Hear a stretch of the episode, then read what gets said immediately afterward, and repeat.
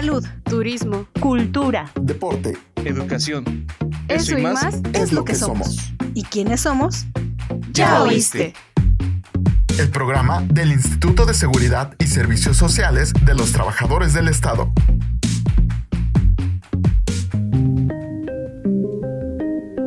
Hola, ¿cómo están? Soy Claudia Mejía, acompañándolos en un nuevo programa. También está conmigo Cristian Ortiz. Hola, Clau, ¿cómo estás? Bien, gracias. En esta ocasión, queremos que ustedes se enteren, sepan, el ISTE cuenta con una escuela de enfermería. ¿Tú lo sabías, Cris? No, la verdad yo no lo sabía, fue una gran sorpresa y precisamente para eso tenemos eh, de invitada a la doctora Jara para que nos hable de todo lo que implica la NEI y qué servicios nos ofrece. ¿Cómo está, doctora? Hola, gusto saludarles y la verdad que muy a gusto también y gracias por la invitación y sobre todo cuando se trata de dar a conocer nuestra escuela, que es parte del instituto, pues yo orgullosa de eso. Entonces, pues la verdad es que sí tenemos muchos programas que estamos ofertando y pues en el momento que usted me indique yo inicio para presentarles. Pues de una vez, empecemos por cuándo se fundó. Fíjese que quiero comentarle que el instituto realmente tenía una escuela de enfermería y liste, la cual duró aproximadamente aproximadamente 45 años. Por circunstancias ajenas a nosotros, pues esa escuela, esa escuela se cerró. Posteriormente, a partir del 29 de mayo del 2015, sale en el diario oficial de la Federación el reglamento orgánico que da ya este, formalmente como Escuela Nacional de Enfermería e Investigación del ISTE. A partir de este reglamento orgánico, bueno, ahí se genera un compromiso con las autoridades y además también pues el compromiso con el personal de enfermería para que vuelvan a regresar a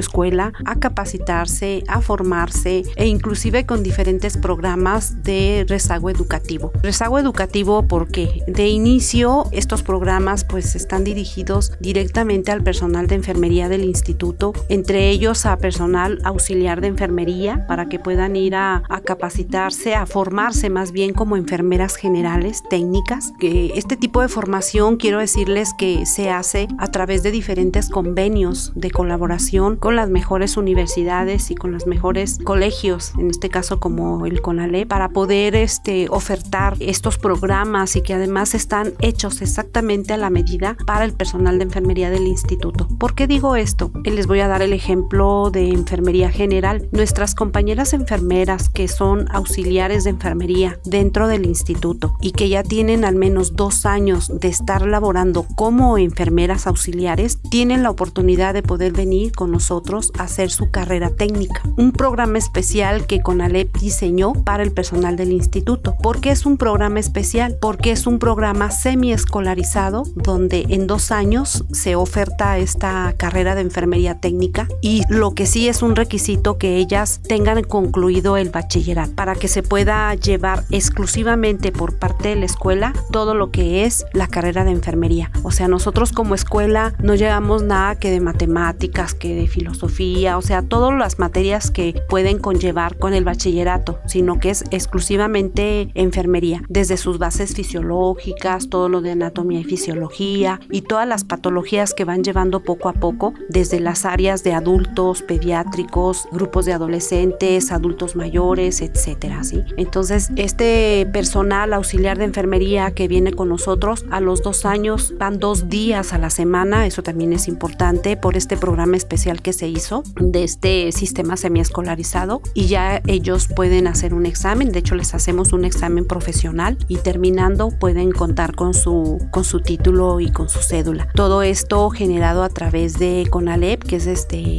con quien tenemos convenio. Esto digamos que es con el primer grupo con el que trabajamos dentro de la escuela. ¿Para quién más este, vamos dirigiendo estos programas? Dentro del instituto también contamos con enfermeras que tienen título y cédula de enfermeras generales o licenciadas en enfermería y que estén interesadas a venir a hacer cursos posttécnicos que ofrece nuestro instituto y que de a través de estos cursos posttécnicos algo que es muy importante que, que sepan dentro del proceso de escalafón que maneja nuestro instituto tienen la oportunidad de subir como enfermeras especialistas sí y son tomadas en cuenta con estos posttécnicos pero también es importante decirles que todos estos cursos están avalados por la Facultad de Estudios Superiores Zaragoza de la UNAM. O sea, antes de nosotros poder ofertarlos, tenemos que ver con ellos los planes de estudio con los que ellos cuentan, o en este caso con cinco planes de estudios de postécnico que son y fueron elaborados por el personal de enfermería del instituto, que son compañeras que están en este momento como docentes dentro de nuestra escuela. Esta ventaja que dice de subir es de aplicar para una mejor plaza. Por supuesto, por supuesto. Por ejemplo, las enfermeras auxiliares de enfermería que cuentan con un título y cédula de enfermeras generales, está la plaza de enfermera general o enfermera general técnica. Las compañeras que son enfermeras generales y que,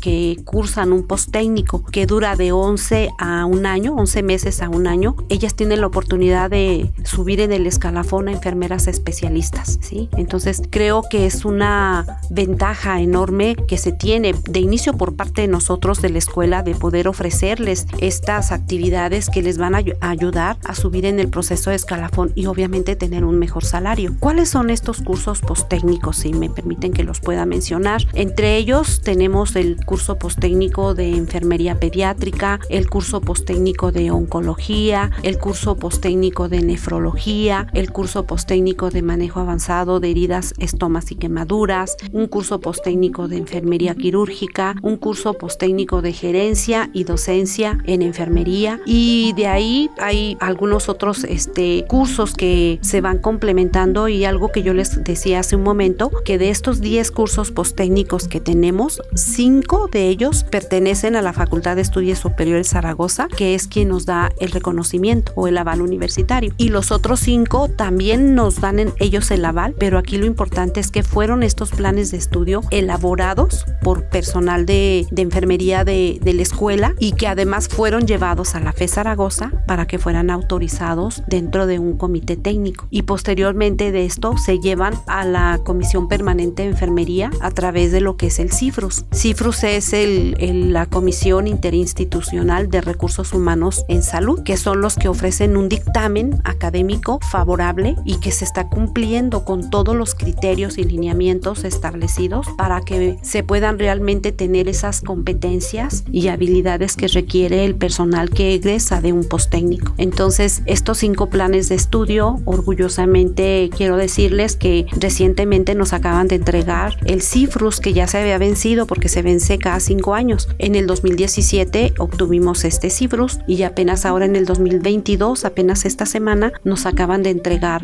los dictámenes favorables. Y quiero decirles de estos cinco cursos que son el de enfermería nefrológica, oncológica, salud pública, gerontogeriatría y manejo avanzado de heridas, estomas y, quemaduras. Entonces, si, si se dan cuenta con, con estas cinco actividades que se llevan a cabo, pues la verdad es que es una gran oportunidad también de preparación para el personal docente, no nada más para quienes estamos ofreciendo el servicio, sino el mismo personal que está dentro de la escuela debe contar con estas competencias docentes, con estos conocimientos de cómo estructurar un plan de estudios que fácilmente tiene que ir aterrizado con lo que se está viviendo dentro de nuestro instituto. Esto va unado pues a una detección de necesidades de capacitación. También comentarles que desde su inicio de la escuela, desde el 2015, pues iniciamos con estos cursos posttécnicos con diferentes sedes, ¿verdad? Eh, sedes que están dentro del interior de la República, pero estas sedes pertenecen, a, estas unidades médicas pertenecen al instituto. Cada uno de los hospitales regionales en el interior de la República cuenta con una sede de la INEI, donde imparten el curso dependiendo de las necesidades de capacitación que tengan. Cada año ellos nos envían esta detección y nos dicen, ¿sabe qué? Este, EI necesitamos ahora los cursos de terapia intensiva, por ejemplo, o ahora necesitamos el de pediatría, o ahora necesitamos según las necesidades que se tengan. ¿Ven esas áreas de oportunidad que hay en cada hospital? Sí, por supuesto. Y algo que también es muy importante mencionar, que eso es lo más padre pues de nuestra escuela, de que somos un equipo de trabajo, un equipo que no porque estemos aquí en la sede central somos las únicas o las reguladoras o las que tienen que llevar absolutamente todo este trabajo, es con el apoyo de las unidades médicas. Cada unidad médica, ya sea delegación estatal o ya sea un hospital general o ya sea una clínica de medicina familiar, ellos nos apoyan para que se pueda aperturar estos cursos. Número uno, les comentaba, se hace pues a través de un estudio de factibilidad para poder ver que se cuenta, que la unidad cuenta primero con un espacio, un aula, donde se pueda impartir las clases.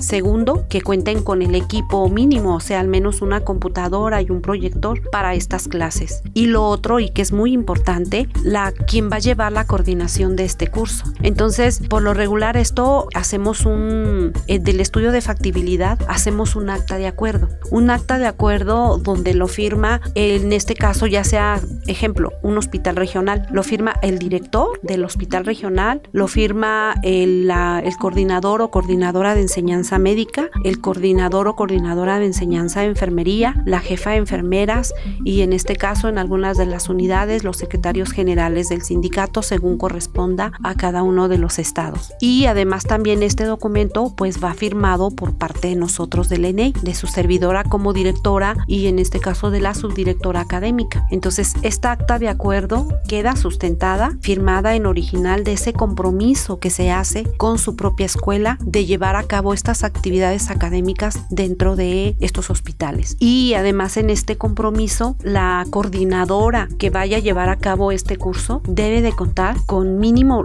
ser licenciada en enfermería y o contar con el curso postécnico que se vaya a abrir, ¿sí? Si por ejemplo se va a abrir nuevamente como yo les decía, ejemplo nefro, nefrología, este, la enfermera tiene que ser nefróloga, porque eso nos permite a nosotros ir conduciendo al grupo que vaya a ingresar y que la experta es la que está ahí apoyando para estas clases en conjunto con un profesorado, porque ese es otro compromiso de que cada unidad nos tiene que apoyar con personal docente, personal que cumple con estos requisitos, les comento nuevamente dependiendo del curso que se vaya a dar y además también la coordinadora debe contar con una comisión de tiempo completo para dedicarse exclusivamente a todas estas actividades del ENEI. Y miren, les platico, a veces no, no, no es fácil porque no es fácil en el sentido de que se requiere estar consiguiendo al personal docente para que se den clases. No se les paga a los docentes, este es un compromiso institucional donde yo apoyo y voy generando estas habilidades y competencias con nuestros compañeros sin tener un pago como docente. De hecho, tampoco las compañeras tienen un,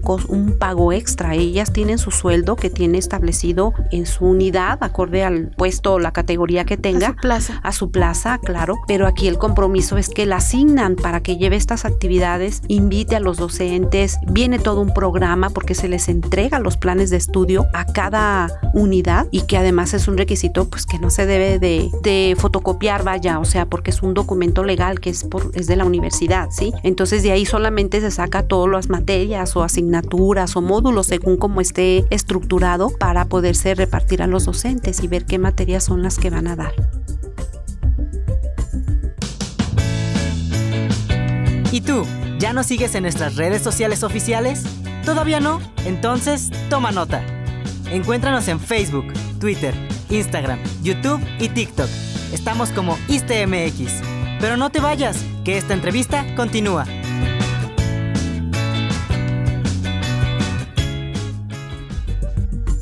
Otra cosa también ahí que es importante que cada curso que, que, se da, suponiendo que es en la misma sede, si el siguiente año, por ejemplo, pide en salud pública, entonces nuevamente la coordinadora tendrá que ser otra persona que sea la que tenga esas competencias de salud pública para que pueda estar frente a los grupos. Entonces así hemos ido trabajando poco a poco. Yo les decía, iniciamos con siete sedes en el interior de la República, incluyendo Ciudad de México. Posteriormente fueron 11 sedes, después fueron 15 sedes, posteriormente fueron 23 sedes, después fueron 32 sedes y yo quiero decirles que en este momento contamos con 42 sedes en el interior de la República, incluyendo aquí Ciudad de México, porque no estamos nada más en, en los hospitales regionales, o sea, a lo mejor ahí mismo hablando Sinaloa, está el Hospital Regional Cárdenas de la Vega, que es un hospital regional, ellos tienen la sede de un curso, en la delegación, ya sea en la clínica de medicina familiar de ahí de, de Sinaloa, está un curso y a lo mejor ahí mismo en el estado, como ha sucedido, tenemos otro en Mazatlán. Entonces ahí mismo si se dan cuenta, aunque es un estado, pero en ese mismo estado hay tres sedes y va a depender de, de, de la necesidad. De la necesidad, ¿no? Y, y así lo hemos trabajado. Otro ejemplo es Oaxaca. En Oaxaca, por ejemplo, tenemos el Hospital Regional Presidente Juárez, ahí hay una sede, y luego en la delegación, con sus diferentes clínicas, hemos tenido ahí sedes, por ejemplo, en Tuxtepec, hemos tenido en Tehuantepec y así en cada una de las clínicas de medicina familiar y siendo el estado en Oaxaca, pues llegamos a tener hasta cuatro áreas diferentes que, tienen sede del ENEI. Otro de ellos y muy grande, porque de hecho también ahí tenemos diferentes sedes, a pesar de que es un solo estado, hablando de Chihuahua. Ahí en Chihuahua no hay hospital regional, por supuesto, pero tenemos el Hospital General Lázaro Cárdenas. Entonces ahí hay una sede, está otro en Delicias, está otro en Cuauhtémoc, está otro en Ciudad Juárez. Entonces, pues ahí si se dan cuenta, nuevamente son tres, cuatro o hasta cinco sedes, hablando nada más de los cursos posttécnicos. Y así podemos ir mencionando pues de varios lugares, ¿verdad? Porque está el regional, pero aparte del regional está la delegación o está eh, la clínica de medicina familiar, porque hay cursos que van dirigidos hacia ellos, como por ejemplo gerontogeriatría o por ejemplo salud pública o en fin, hablando del Hospital Regional Veracruz, reciente acaba de abrir salud pública y usted puede decir, ¿cómo un tercer nivel va a abrir salud pública? Claro, porque toda la parte de primer nivel ahorita se tiene que este, ir encaminando hacia la parte preventiva, hacia la parte de la promoción y no importa el nivel, no importa que sea un hospital de segundo nivel o de tercer nivel. Entonces podríamos hablar de que la NEI es un mecanismo de mejora continua del parte del, del, personal de enfermería, pero ¿qué pasa si yo no pertenezco al ISTE, si yo no tengo ninguna relación? Ya tengo mi bachillerato terminado y quiero estudiar eh, una carrera técnica o una licenciatura. Sí, fíjese que eh, está haciendo una pregunta muy interesante. En nuestra escuela formamos, como yo le decía hace un momento, eh, a las auxiliares de enfermería para enfermeras generales técnicas. Estas enfermeras generales técnicas pueden cursar cursos posttécnicos, pero también pueden hacer la licenciatura. Y la licenciatura que viene siendo un complementario. Aquí sí yo quiero, antes de contestarle, hacer una aclaración muy importante. Las enfermeras que van y hacen el complementario de la, de la licenciatura en nuestra escuela tienen que tener bachillerato y tienen que haber concluido la carrera técnica de enfermera general para que puedan hacer ese complementario. En este momento nosotros tenemos dos convenios. Uno de ellos es con el Sistema de Universidad Abierto y a Distancia, que lo lleva la ENEO de la UNAM. Y este programa es a través de dos años. Es totalmente en línea a través de, los, de las plataformas de Moodle, donde ellos directamente están haciendo todo este programa para que en dos años puedan egresar como licenciadas en enfermería. Ese es un complementario. Otro complementario que tenemos y que es semipresencial porque van todos los sábados durante 13 meses es a través de la Universidad Autónoma del Estado de Morelos, que es con quien también tenemos convenio. Pero estos son cursos de complementario. Ahora, ¿qué quiere decir? Que al abrir nosotros una carrera de, de técnicas, de enfermeras generales técnicas o de licenciadas en enfermería para que cursen personal, que uno que no pertenece al instituto, el otro es que son los jóvenes que acaban de terminar el bachillerato y que buscan cursar toda la carrera de, de licenciatura en enfermería que dura cinco años, viene incluido el servicio social, tendríamos nosotros que tener un convenio con la SEP o a través de la Dirección General de Incorporación, que eh, en esta de Gire, que anteriormente en aquella escuela les comentaba se tenía ese, ese convenio para que vengan con nosotros y puedan cursar todo este periodo. Sin embargo, hasta ahorita seguimos en espera de poder generar esta parte de convenio con la SEP y poder contar, pues a lo mejor si se le puede llamar REBOE o no, un documento especial, porque somos finalmente una escuela federal, y poder ofertar estos programas o si no a través de estos convenios para dar toda la carrera completa. También platicarles que para que esto suceda nos piden diferentes requisitos, entre ellos el de que nuestra escuela cuente con los laboratorios especiales para estas promociones de las carreras de técnico bachiller o en enfermería general o en este caso de la licenciatura en enfermería. ¿Por qué los complementarios sí se pueden? Porque son trabajadores del ISTE, porque están dentro del área laboral, porque están dentro de los servicios y atendiendo pacientes. Y este nuevo grupo definitivamente pues son jóvenes como comentamos que salen de bachillerato y que necesitarían ciertamente el de hacer todo un proceso para poder este ingresar. Yo no espero que pase mucho tiempo, la verdad es que hemos luchado mucho por eso. Ya la escuela desde el 2015 a la fecha pues ya tenemos 27 años. Entonces pues creo que pues ya merecemos hacer ese cambio, ¿verdad? Yo les platicaba que estuve la oportunidad de estar aquí cuando fue un aniversario de, de enfermería, platicando de enfermería, eh, de los proyectos y metas que tenemos establecidos en nuestra escuela y que no hemos quitado el dedo del renglón. ¿En qué sentido? Porque sabemos que enfermería tiene que proyectarse más allá, no nada más del nivel de licenciatura, sino con contar con, con especialidades. En las especialidades ya cuentan con un título y una cédula que les otorga la Dirección General de Profesiones, que nosotros tenemos siete planes de estudio de especialidad ya elaborados y listos para ser revisados por CIFRUS, en la cual lo único que estamos solicitando a la fecha y que esperemos les comento pronto se dé esto, es este, ese convenio con la SEP para que se pueda llevar todo este proceso. Y creo que como enfermería, como en el área profesional, el ISTE se lo merece, nuestras compañeras se lo, se lo merecen y estamos trabajando para eso. Entonces, son parte de, estos programas que les comento y de todas estas sedes que se tienen. Sí es cierto que con los posttécnicos entran en un proceso de escalafón y tienen la plaza de enfermeras especialistas, pero si estamos luchando por una profesionalización en enfermería, pues debemos de tener mínimo el nivel de licenciatura en enfermería y de ahí poder cursar las especialidades, porque es uno de los requisitos, tener la licenciatura para poder cursar una especialidad,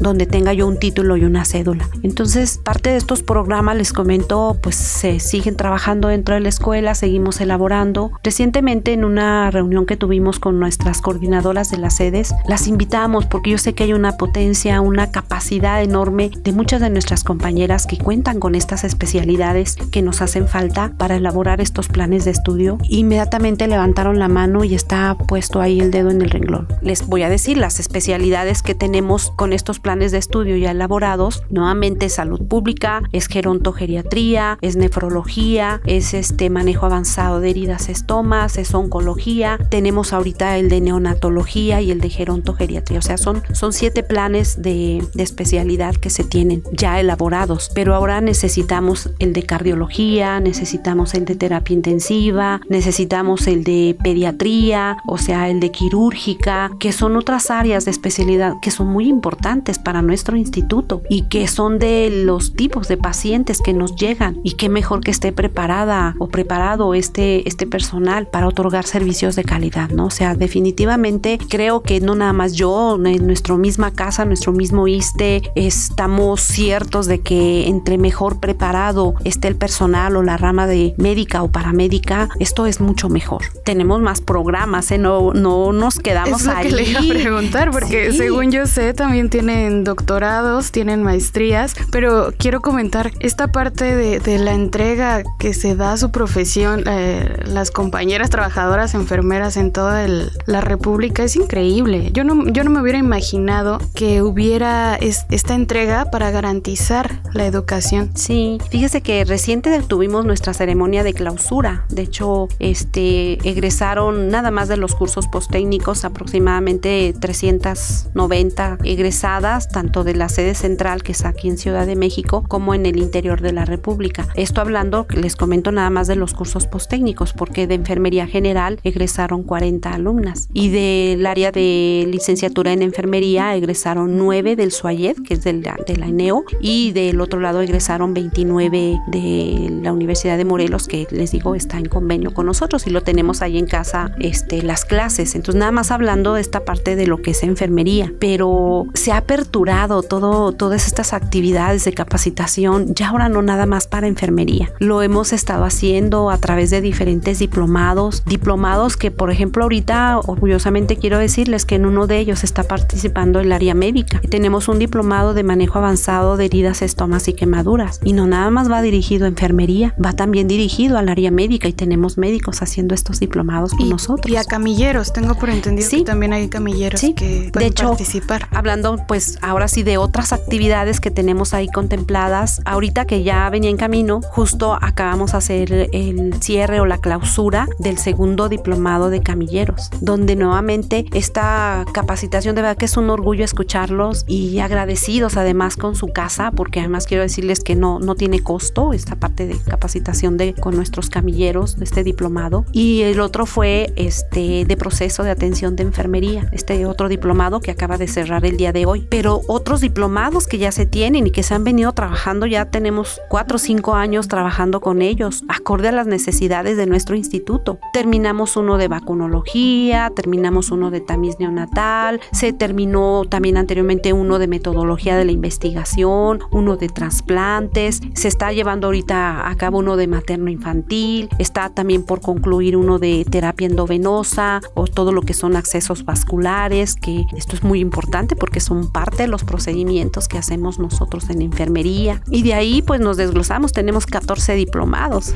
y les comentaba, en muchos de ellos no necesariamente es para el personal de enfermería, también entra el personal médico o en este caso los camilleros. Afortunadamente y también quiero hacer referencia, en nuestra escuela estamos ahora abriendo el campo para el personal administrativo. Entonces hemos tenido una audiencia y un compromiso por parte de nuestras diferentes eh, direcciones normativas donde les ha permitido mandar a algunos este, personal administrativo para poder cubrir cursos de primeros auxilios y de RCP básico. Sabemos, o sea, no necesariamente tiene que ser personal de salud cualquiera, inclusive quiero decirles que en una oportunidad que tuvimos con comunicación social con, el, con los compañeros, también los invitamos a que vayan y cursen este, estos cursos de primer, es de dos días y todo mundo lo necesitamos. Que en algún momento lo vamos a necesitar. Sí, por supuesto. nunca sabe. Creo que lo importante de todo esto es que los planes de estudio y todo lo que se está desarrollando al interior del ENEI nace de una necesidad real, ¿no? y de algo que se aplica directamente a la vida del instituto y que tiene un impacto directo a los derechohabientes. Sí, por supuesto. Eso es algo que me parece admirable y que se ha hecho mucho en solo siete años, porque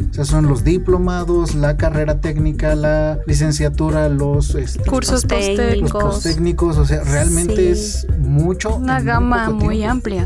sí, y, y fíjese que otra de las áreas que también afortunadamente se han acercado con nosotros y que además son de casa y de verdad que nos sentimos orgullosos que nos manden este oficios de solicitud, oiga, necesitamos un curso con ustedes, por favor, apóyenos. Son las EBDIS. En las estancias de bienestar y desarrollo infantil, de hecho, el día de ayer este se terminó uno de los módulos que estamos trabajando con ellos directamente el área de capacitación a través de la ingeniera Itzel. Entonces, nos mandan ellos y ahorita todas las EBDIS, al menos de Ciudad de México, de la zona norte, sur, poniente, oriente, se han capacitado con diferentes programas específicos de las EBDIS. Y con ello también ya incluido lo que es RCP, lo que son primeros auxilios, o sea, varia, una gama de, de ¿qué les puedo decir? Pues de materias, asignaturas o, temática, donde participan, nuevamente les comento, y aquí también es algo de, de, de, hacerlo relevante, es que no todo el personal docente que participa es de la ENEI o es del ISTE. También participan por parte de otras instituciones, como viene siendo el IMSS o la Secretaría de Salud, o de otras, o de otros hospitales, inclusive privados, participan con nosotros en darnos clases. Entonces, eso es una combinación de conocimientos, de, de oportunidades de poder este, generar, ¿verdad? Un, un, compromiso y una mejores competencias para el recurso del instituto, porque ya no, no solamente estamos hablando del personal de salud. Ese es un buen trabajo en equipo. Sí, realmente es eso. Es un trabajo en equipo a través de todas estas unidades. Entonces, estamos ahorita, de hecho, casi terminando de elaborar unas constancias de las EBDIS y ahorita yo creo que llevamos más de mil constancias de poder trabajar. increíble. De verdad que yo nunca me lo hubiera imaginado que, que la INEI hiciera todo esto, que, que, su equipo de trabajo, los trabajadores, usted como directora, se encargara de todo esto. Sí, claro que sí.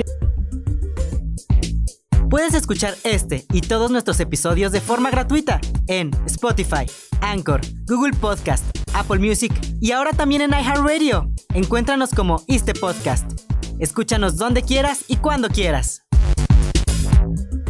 Si quiero entrar a la ENEI, ¿cuál es el camino adecuado o dónde me inscribo o dónde me puedo informar sobre toda esta gama de posibilidades que nos ofrecen? Bueno, quiero comentarles que hay oportunidades en las que a través de comunicación social sale la difusión en todas las páginas del instituto, ya sea en Facebook, ya sea en Twitter, ya sea, ya sea en, en la página oficial. En la página oficial, este, en el primer instancia es donde se mandan estas convocatorias, en primer término. Y en segundo, y muy importante también es que a través de la Dirección Normativa de Salud y de la Jefatura Nacional de Enfermería y de la Jefatura de Enseñanza, ellos nos apoyan en enviar esta difusión a todas las unidades médicas. Entonces se envían, muchas veces sí es en electrónico, pero cada una de las unidades pues nos apoya en poder hacer la impresión en una hoja tamaño carta o tamaño oficio y poderla pegar para hacer esta, esta difusión. La otra es a través de nuestras propias coordinadoras de las sedes. A través de ellas se manda la difusión, estos son los cursos que se van a aperturar. Obviamente detrás de eso hay un proceso, porque no generamos cursos que no estén eh, sustentados a través de una detección de necesidades de capacitación previa. Entonces las mismas sedes, como les decía, nos solicitan los cursos. Entonces ellos mismos apoyan en hacer esa difusión y decir, a ver chicos, ahora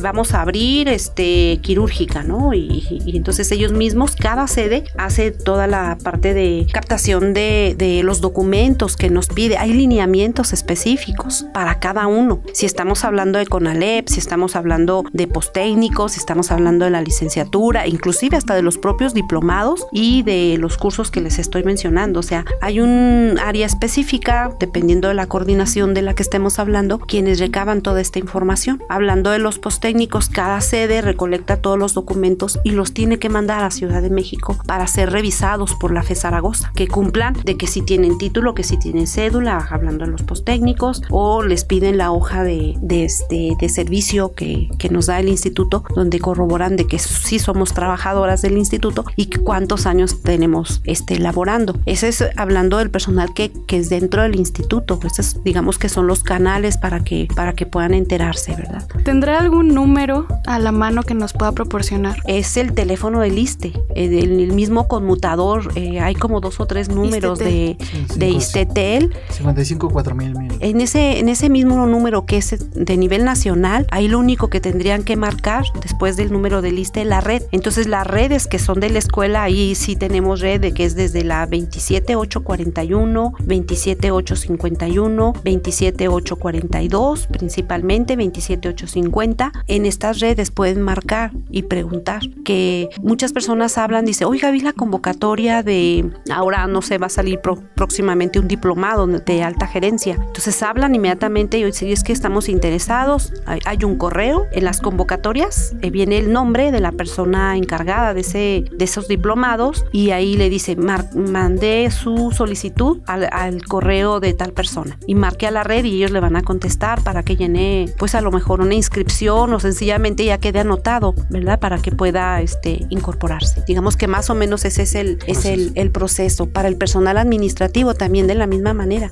Llaman para anotarse de que van a asistir. Vienen las fechas ahí establecidas en, en esta convocatoria. Tenemos de aquí hasta diciembre, cada mes, dos días para estos cursos que les comento, que es de primeros auxilios y de, y de RCP básico. Pues más que nada que es eso, o sea, que invitar, ¿verdad? Invitar a todo nuestro personal de, del instituto, no importa de qué área o de qué, de qué rama sea, es a través de ellos que la escuela se alimenta. Yo les decía, si ustedes nos dicen, oiga, pues fíjese que ahora estamos teniendo problemas con tal situación, ¿verdad? De, de procedimientos, vamos pues allá. Y empezamos a elaborar ya sea un plan de estudio o un curso monográfico, como nos lo han pedido. Reciente se dio uno de, de gerontología, gerontogeriatría en, en la clínica 5 de febrero. Entonces, ellos nos mandan las solicitudes, pero además también yo creo que es algo muy importante que no puedo dejar pasar. La Dirección Normativa de Supervisión y Calidad nos mandó llamar y eso de verdad que nos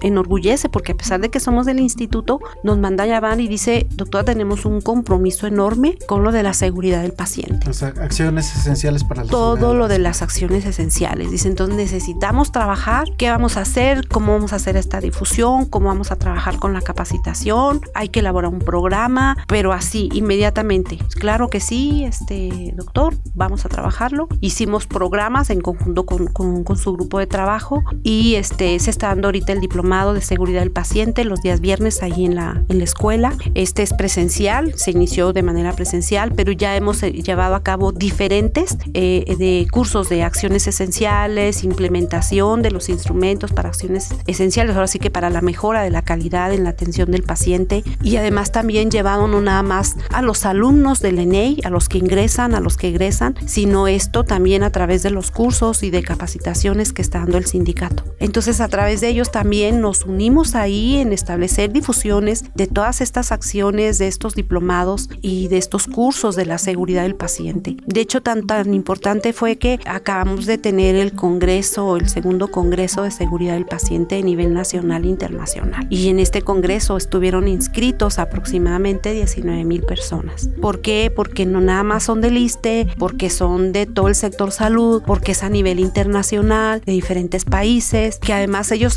participan participan con nosotros en darnos clases y esto o estos temas eh, que van dirigidos a la seguridad del paciente. Y lo formidable es que estos tipos de congresos y cursos no tienen costo. Es simplemente el compromiso de que cada uno de nosotros, del personal de salud, busquemos, porque sí lo hay, esta parte de capacitación y buscar las habilidades y competencias que necesitemos para mejorar la atención de nuestros derechohabientes. Entonces yo creo que ese es el papel más importante que tenemos en nuestra escuela, ¿sí? Fortalecer estos conocimientos, pero que no se queden ahí, que vayan y que se aterricen directamente en esa mejora de atención y que realmente nuestros egresados de la NEI se tenga un impacto en la mejora de la atención, porque esa es la razón de ser. Entonces yo creo que eso es valioso hoy. Y así podemos mencionar a, muchas más personas que, aportan y aportan, ¿no? El compromiso que tienen para la educación de, de los trabajadores del ISTE y para que la finalidad sea la atención continua y una buena atención. Y también hay que valorar mucho esta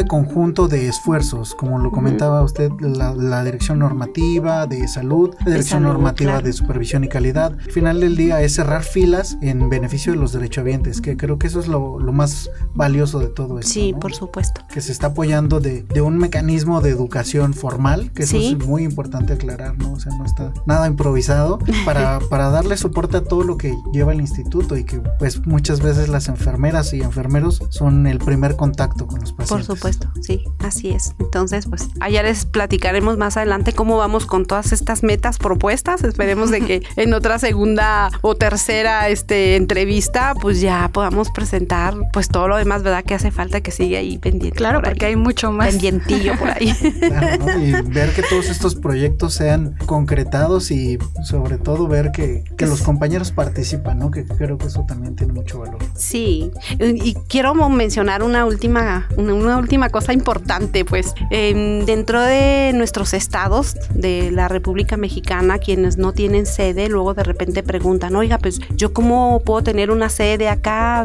nada, solamente mandar una solicitud. Una solicitud, obviamente no ser una solicitud individual, ¿verdad? Pero una solicitud a través de nuestras propias autoridades de allá o del lugar donde se encuentren de que quieren ser sede del ENE. Así y ya con fácil, así de fácil, solamente es el oficio y ya todo lo demás del protocolo pues es que eso de todas maneras lo hacemos, ¿no? De todas maneras tenemos que tener una detección de necesidades de capacitación y requerimos el que nuestro personal esté, pues no nada más este, capacitado o formado, ¿no? Sino también actualizado en diferentes mecanismos, procedimientos, etcétera, y que eso nos permite a nosotros también en estarnos actualizando. Y ahora sí que, pues van yendo para allá, pues vamos a necesitar cabecitas, manos, todo.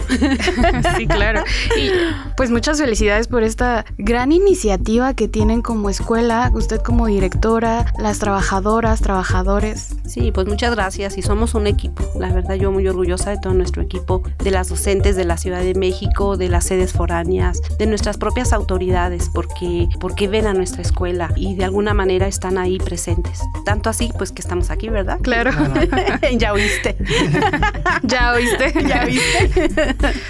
La verdad es que no tenemos más que agradecer su tiempo, su dedicación, eh, más que otra cosa a su dedicación al programa que está llevando a cabo a usted y su equipo de trabajo. Y bueno, Claudia. Gracias, doctora, por estar aquí, por acompañarnos, darnos su tiempo. Gracias, Cris. Les agradecemos su tiempo y lo seguimos esperando en un nuevo programa. Hasta luego.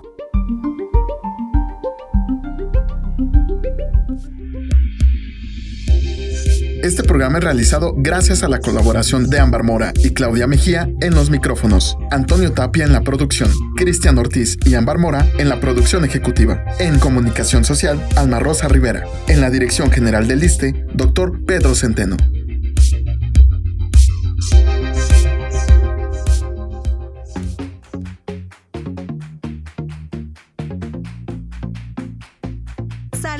Turismo, cultura, deporte educación. Eso, y más, es lo que somos. ¿Y quiénes somos? Ya oíste.